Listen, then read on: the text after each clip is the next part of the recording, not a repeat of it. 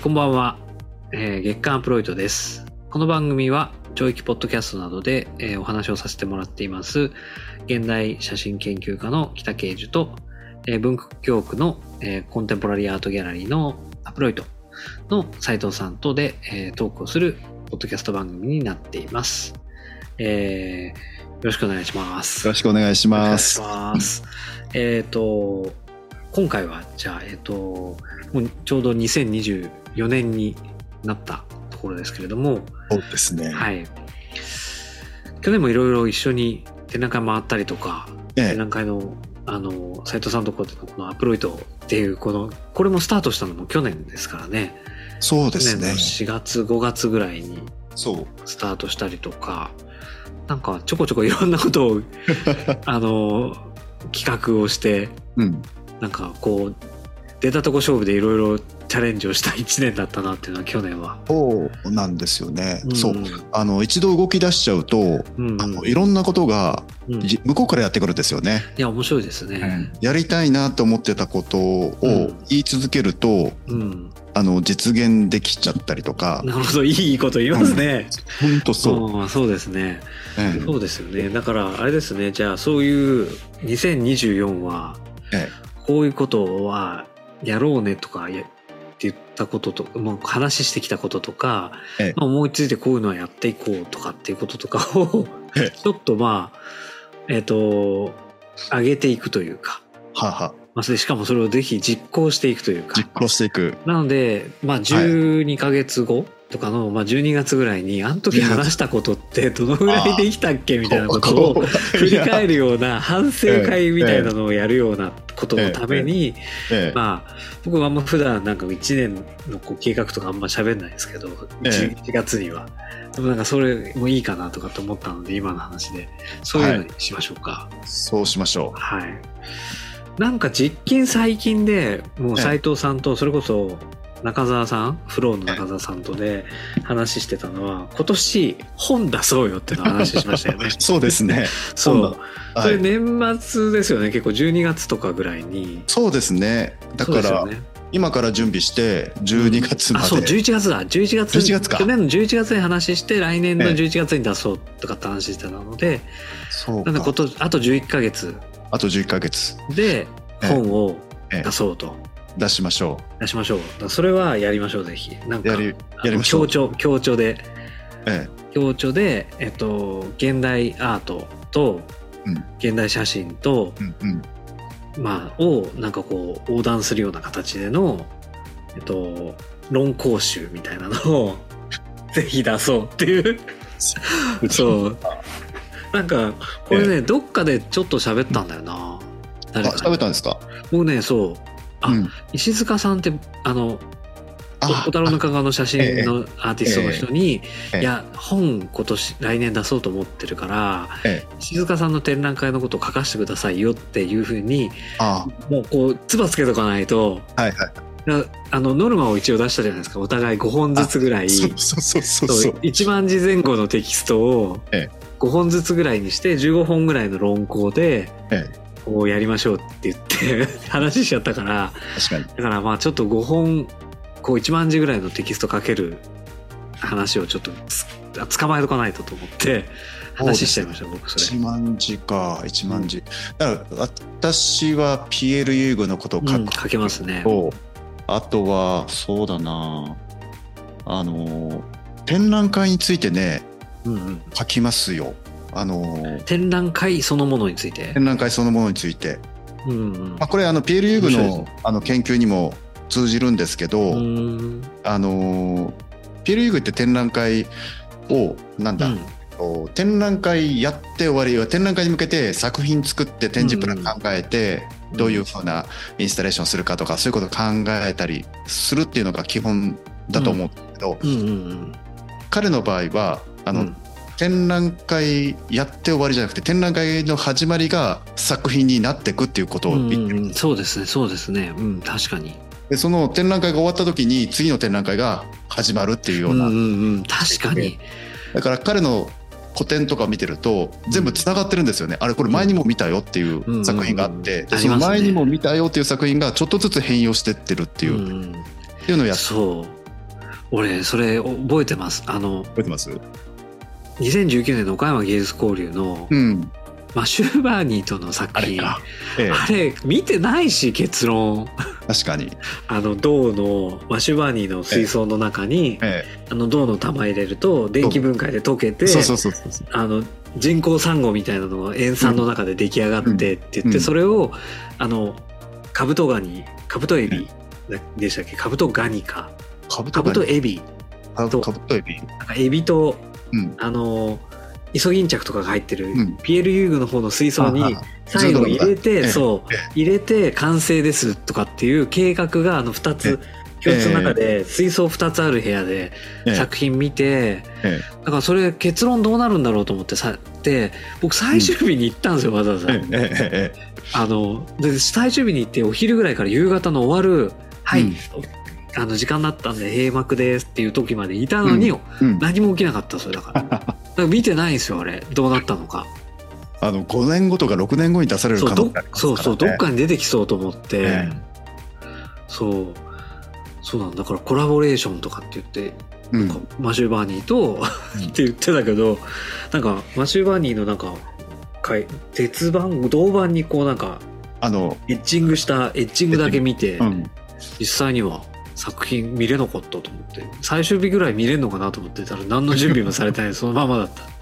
そう、そうなんですよね。うん。あの、彼、彼のね、展覧会って本当そういう考え方でやってますっていう言い方をしてて、うんで、それを紹介するっていうのは、ピエール・ユーグの論考うんうんではないから、あうん。まあ、それは引用しつつ、うんあの、展覧会とはどういうものかっていうところと、うんうん。そう、ちょうどね、今日、むあむすむさびのね、うんうん。あのー卒生展示真っ最中の人ですっていう人と話したんですけれど、えっと、すまあ、彼女の作品ううん。数が多いんですよ。はいはいはでそのそその作品ってプロジェクトの中のいうん。生産物なんですね。ほ作品を作ろうと思って作ってたわけじゃなく、う出てきちゃうってことなんですね。そうそうそう。コラボレーションしてる中で出てきたもの。なるほどなるほど面でそれを卒生で展示するんだったらうんあの学装しなさいって言われたらしいんですよ、はあ指導教授から。で、うん。私物を見てないんで何とも言えないんですけども、あのいやそれ額装してその作品そのものを独立させるっていうか、そういうことをやるっていうところは本人はやりたくないみたいなことをわ言ってる。でそれにで research-based art クレア・ビショップが言ってた research-based art の話をしたりとか、うん。で帰ってきてから思ったのがそのピエール・ユーグの展覧会の接続の話だったりとか、うんそれこそヨーゼフ・ボイスとハラルド・ゼーマンの話だったりとか、うんそういったところじゃないかなって思って、うん。とはいえ、ね。卒生の点数は大事だから、うん、そう言ってることはわかりますけどね。なんかあのそれこそな、えっと、フローの中澤さんと勉強会やってて、え清水稔さんの本読んでるんですけど、うんうんその中でやっぱ言ってたのが、べえっと、写真は写真とは写真であって、えっとね、写真が作品になるのには、うん。要するにフレエディションもさ写真そのものにはサイズもエディションもないって言ってるんですよ、うんだからどちらかというと最初それイメージの話なんだと思うんですよね。イメージを写真として捉えてて、うんで印画紙に印刷するしたものを写真って言ってるわけですよそれは写真誌に載ったイメージなんですよね多分、そのえっと印画紙に載った。ええ。ででそれにエディションをつけてってそれって要するにギャラリーとかマーケットの都合なわけで、サイズを決めなきゃいけないとか、えエディションをどいくつにするとか、ええええ。でそういうことをちゃんとヨーロッパでやったのが多分、えっと、ベッヒャーなんだっていう話なんですよ。ベッヒャーがやったことは、ええ写真をアート化することだったみたいなことを言ってるんですよ。だから割と本当なんていうんですかねモダニズムあの人は60年50年代60年代なので、うん。要するにモダニズム期の最後をかすってるかかすってないかぐらいだとう思うんですよ。なんかだからそういうところがちょっと感じられる。でも多分それ以降のルフとかはもう全然ボストンモダンになっちゃってるから要はルフとかはそこを重要視したわけじゃないですよ。学装したりとかするのは当たり前だけど、えうん。別に学装したからって作品になるわけじゃないからコンセプトがすごく強くなるんですよ。うん。だけどトーマス・シュトゥルートはその学装をするっていうその行為そのものがうん。そのベッヒャのアートの真髄だとしてそこを受け継いだみたいな言い方をしてるんですよね。だからコンセプトはゆる緩いし弱いんですって他に比べると。だけ、ど、要は額をどうするのかとかフレーミングどうするのかっていう、うんそのベッヒャがやっていたその部分を引き継いでるっていうような書かれ方してましたね。なるほど、ね。ちょっとやっぱ古いんですよある意味でその学装しなさいみたいなのってはだから要するにそうすることによってアートに見えるみたいな確かにね。みたいなのはあるんだこと思うんですよね。そこの虚構性をうん。と通ったらいいんじゃ面白いんじゃないのかな。そうそれは逆にね。ね、あの殻の額にしちゃうとか柄のね。額にしちゃうとか、うん。柄の額とそれとかこうねそうそうそうそう。わざわざはみ出てたりね。物そのものをね。そうそう。フレームとの内と外の話ですよね、うん。フレームの内側にあればアートに見えてうん。でフレームの外側にあるとアートに見えないみたいなことって制度ですもんね、そうままさにそれってあの70年代のコンセプチュアルアートがやったことで、えうん。美術館の中にあればアートなのかとか、そうそうそうそうそう。そういうことなんですよね。そう。だからそうなんですよ。だからそこのなんかこうこう無意味とは言わないけど確かにそれはメタメタコミュニケーションというかうんメタ言語にはなるので要するにフレームの中にあるからアートだっつって見てくれるみたいなことっていうのはないとは思わないのであるとは思いますけどでもそこを嫌なら嫌なりになんか嘲笑うように面白くしても面白そうですけどね。そうなんですよね。うん。そう。あのそのアートと作品問題っていうのをちょっと、あれこれ北さんと一緒に考えたんだっけか？あの名古屋のしけ道だっけ？あのあうんうんあの歩いた。こにえっと彫刻が、彫刻があれうん。あモニュメントみたいなのが置いてあってこれが彫刻かどうかってやつですよね。うん。あれはちょあ彫刻で作品ではあるものの。どアートかどうかっていそうねそうそうそう。だからなんだっけ。おうんでも彫刻だよね。作品だよね、うん。これがアートなのかなっていうところは疑問に、うん難しい。うん。やっぱだからそこが多分アート側がすでに動いてるんですよねきっとね。そうそうそう。だと思うんですよね。だからアート側の方が柔軟なのかずるいのかわかんないですけど。うん。で多分建築だってアートだったわけじゃないですか。はい。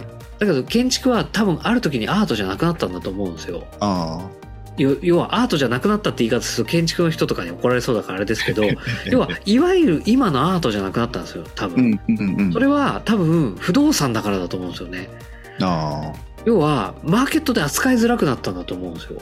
あはははだから要はあマーケットで一旦扱いやすいもの彫刻とか絵画みたいなものが、それははフェアとかがアートマーケットギャラリーが強くなりうん。アートマーケットが強くなったからそこで扱えない建築はうん。まるでアートじゃないかのように外へ外へされたんだと思うんですよ。なるほどね。マーケットによって終焉化されちゃったんだ。そう。だからそれはその時代その時代の権力に寄り添ってきたアートらしいというかまあ確かに。王様がいれば王様がいてとかっつって、っていううん。その時代は教会そのものの中にアートがあったわけじゃないですか。でもそこから、えっと、文化が分裂して結うん。局市民がそのうん勝ち取るようになって、ええ。その美術館みたいなところに入ると今度美術館の中に入れられるものみたいなものがアートになって、うん。で結局そうなってくるとギャラリーみたいな人がいてコレクターみたいな人がいてみたいになって、ええその金融資産みたいな形で扱われるようになった時に扱いづらい不動産は不動産は不動産でうん。お財布が違うんだと思うんですよね。おそらくねそれもあるんだけど、うんうんあの修繕費というのがあるんですよなるほどなる建ほど。築物になるほど なるほど。中銀カプセルタワーが解体されたのも。修繕費と確いうかにね。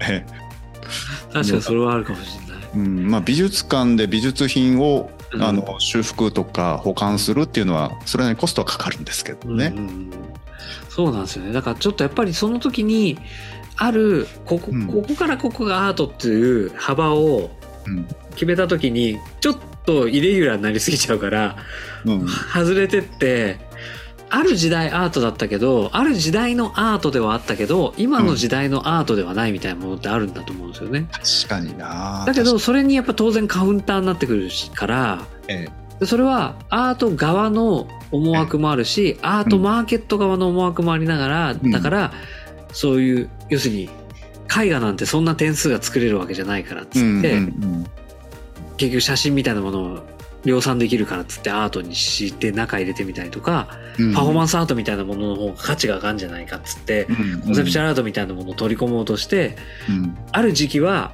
とにかく扱いやすいもの。うん。彫刻です。うん。絵画ですみたいな、うん。その次は写真家みたいな感じだったのが扱いにくいものこそ高くなるからっつって取り込んでみてみたいなこととかしてみてっていうふうに割とアートは柔軟なんだと思うんですよね。なそれはいい意味かどうかは分からないけど。多分あの人の世がどんどん変わっていくから、うんそれにつれて追随するのか変わっていくのかっていうところがあるのかなと。うんですねね。だからアートになった時期もあるかもしれないし、うんそのうんああいう言ってたそのなんていうんですかモモニュメントというか、うんオブジェみたいなものが、ええそのアートだった時期もあるかもしれないし、うんでも今の時点でアートかってと言われると今僕らがその目の前にあったアートだって言ってるものとは違うんだっていうのが、うんその二重でかぶさってるのかずれてるのかがわからないっていう感覚は出てくるんじゃないかなって気がしまああまあそうなんでしょうね。そうなんでしょうね。す。うん。面白いと思います。そう。あった、とはいえ今度逆に圧倒的にアートじゃないのにアートになってくるものもあるわけじゃないですか。なんだろう、わからないですけど、うんと、なんだろうな。えっと、こう、と、これはアアートじゃないけど、アートみたいな扱いされ、要は、例えば、あの、陶器みたいな、うん。ただ本当にアートとして使ってる陶器もあれば、うん。その普通に生活で使われる器みたいなものも、うん。うん。なんだか知らないけど、どっかではちゃんとギャラリーで扱われててみたりとか、ええでも実際買いに行ってみると普通にお皿のお値段だったりするじゃないですか。で作家さんもいてっていうでうん当然作家さんもいるんですよ。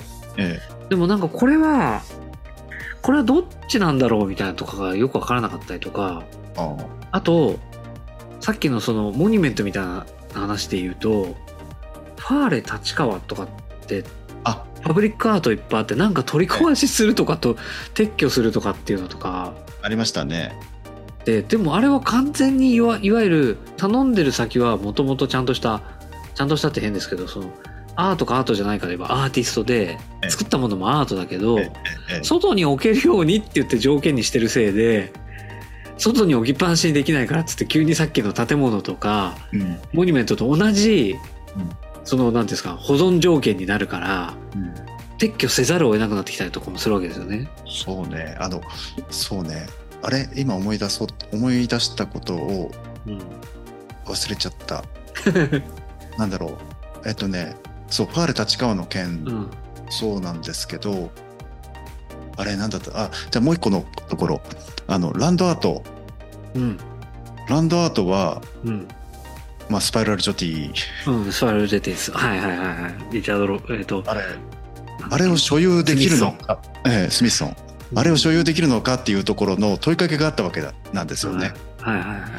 あれを所有してるよって言ってた、うんあの所有してるよって言ったとしてもその土地を所有するってどういうことだっていうことになるしうん実際日本だと土地を所有してるって言っててもうんあの国家から固定資産税という徴収があるわけですよ。つまり国から借りてるんですよね。そういうことですね。なるほど。仕組み上はね。だから所有してるわけではないうんうんあ土地にそのランドアートができるっていうことはうんあのじゃあそその所有権ってなんだっていうところの問いかけだったわけなんですよね。だからあのスパイラルジョティ写真に撮ってうん額に入れて飾ってるっていう。そういうことですよね。確かに。確かにそうだわ。うん。ストリートアートとかが壁持ってかれちゃうのもね。まあ確かに。何がアートになるのか。わからない。結局レレディメイドですからね。そう。持ってきたっていうものを。そうなんですよ。そうなんですよ。うん。うん。なんかね、それはどうなのかな。だから、やっぱり割りかし、僕なんか特に、まあ、斉藤さんそれこそギャラリーやってるからなおさらかもしれないですけど、ええやっぱり、マーケットの話は外せないじゃないですか。外せないですね。一つは絶対外せないじゃないですか。えで、その上でやっぱりあ批評性があるかどうかのえ部分とで、やってった範囲がその研究してきたことだし、ええ目の前にある専門性だけど、えその外にも確実にあるのは間違いないですよそね。うそうなんですそうなんですうん。あのそうそうなんですよあそこあのエルメス銀座のエルメスの上,、上の階でやってた。展覧会の映像作品、ちょっとね、あの美術館が閉鎖されて美術館やってましたね、やってましたね。クビになった大量にクビになったってやつ、うん。うんあの中でね確かフルクサスの人だっけダダの人だったっけかなうんが最後に喋ってるんですよ。うんうんうんね名前が空で出てこないんだけどうんアートアートがあるって円を描いてうん。これがアートだったらこれは何だっていう形でうん。アートで境界を作れないということをなんかねあのい言うんですよ。うん。難しい問題だって。あの、うん。言い方がねすっごい衝撃なの。あのうん。おじいちゃんになってて。うんうんうんなんかあれは本当に心に残ってますね。いやでも本当にそう思うな。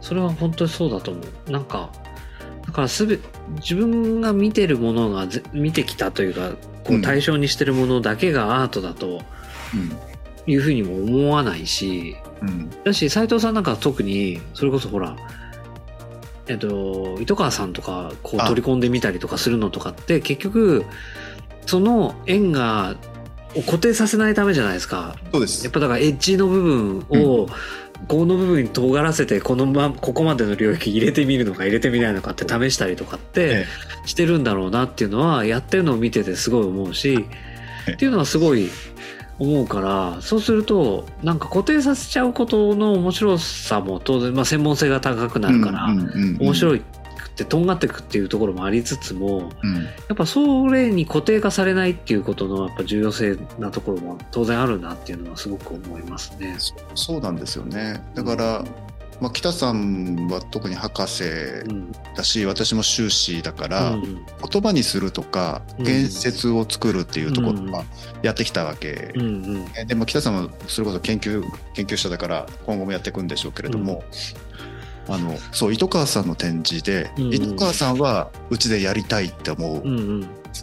ただあの糸川さんみたいにデジタルで NFT で作品を発表してる人でだったら誰でもいいのかっていうとそういうわけではない。そうじゃないよね。うん。でそれを説明してくれって言うと説明できないんですよ。うんわかる。だからで言葉にもでもでも糸川さんがどんなふうにだ糸川さんのあの作品がアートなのかアートじゃないのかって言ったら、アートだと思うって思うからやっぱ展示するわけですもんね。そうそうそうそう。だからそそこそこをやっぱ研究者としては説明できないといけないんだろうなとは思うのあの説明できませんっていうところがちょっとまあこれやっていかなくちゃいけない。確かにねそれはそうですね。面白い。えなんか今年のラインナップではい。まあ要するにパッと言われたらこうそれはこの人はアートじゃないよねって言われるよねって思うのが思う、うん言われるかもねっていう気持ちありつつもうんこう取り込んでこう斉藤さんの斉藤さんらしくこうこれはどうだろうっていうふうに問うてみようと思ってるアーティストみたいなのいるんですか？今年やる人は今年やる人はそういった意味だとアートですね。みんな割とアートですか？みんな割とアートうん。なるほそう今年やる人はみんなアートど、うん、そうですね。それこそ今の話する寸前に斉藤さんその書いてきた書いてきて説明してきて説明できなきゃいけなかったっていう話じゃないですか？糸川さんのやつとええ。なんかそういう意味で言うとやっぱりその本格にもつながるのかもしれないですけどそこに入らないな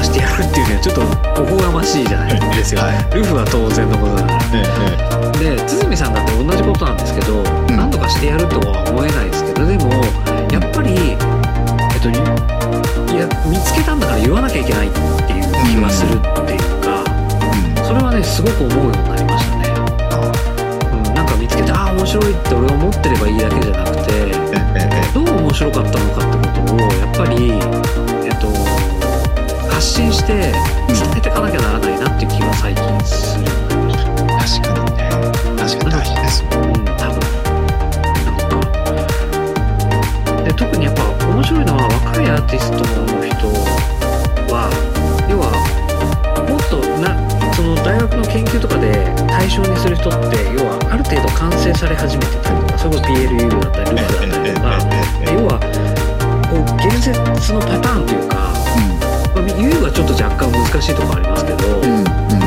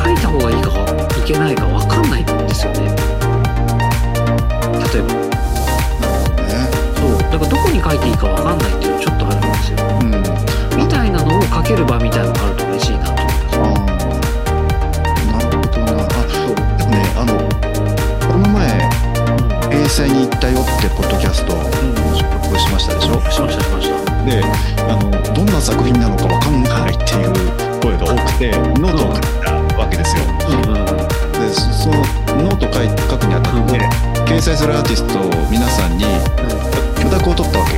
はいですよはい写真。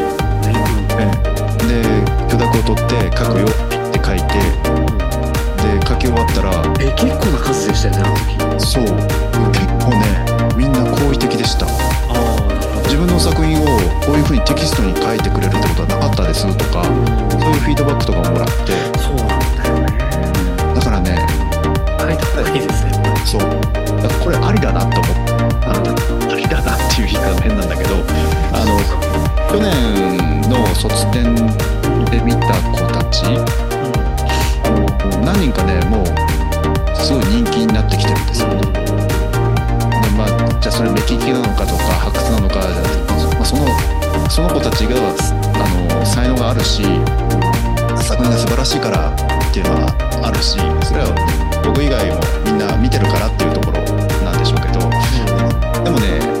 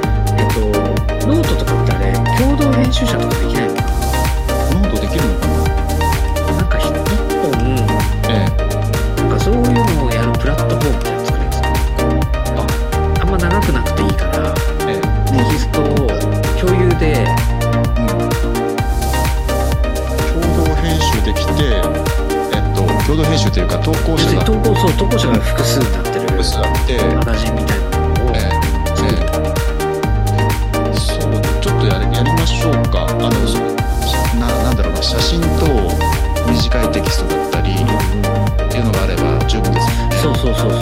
そう短いテキストでてそこからなんかそれは、えっと、本にするみたいなぐらい張り切んなくていいので、うん、本にするだと要はこの間言ってたみたいに6,000字から1万字ぐらいで5本ずつとかって言ってましたけど、ね、そんななくてもいい長くてもいいし短くてもいいしみたいな。じゃじゃあじゃあそれ1年書き溜めてそう。ピン作りましょうよ。あそれいいですね。それいいじゃないですか。Punto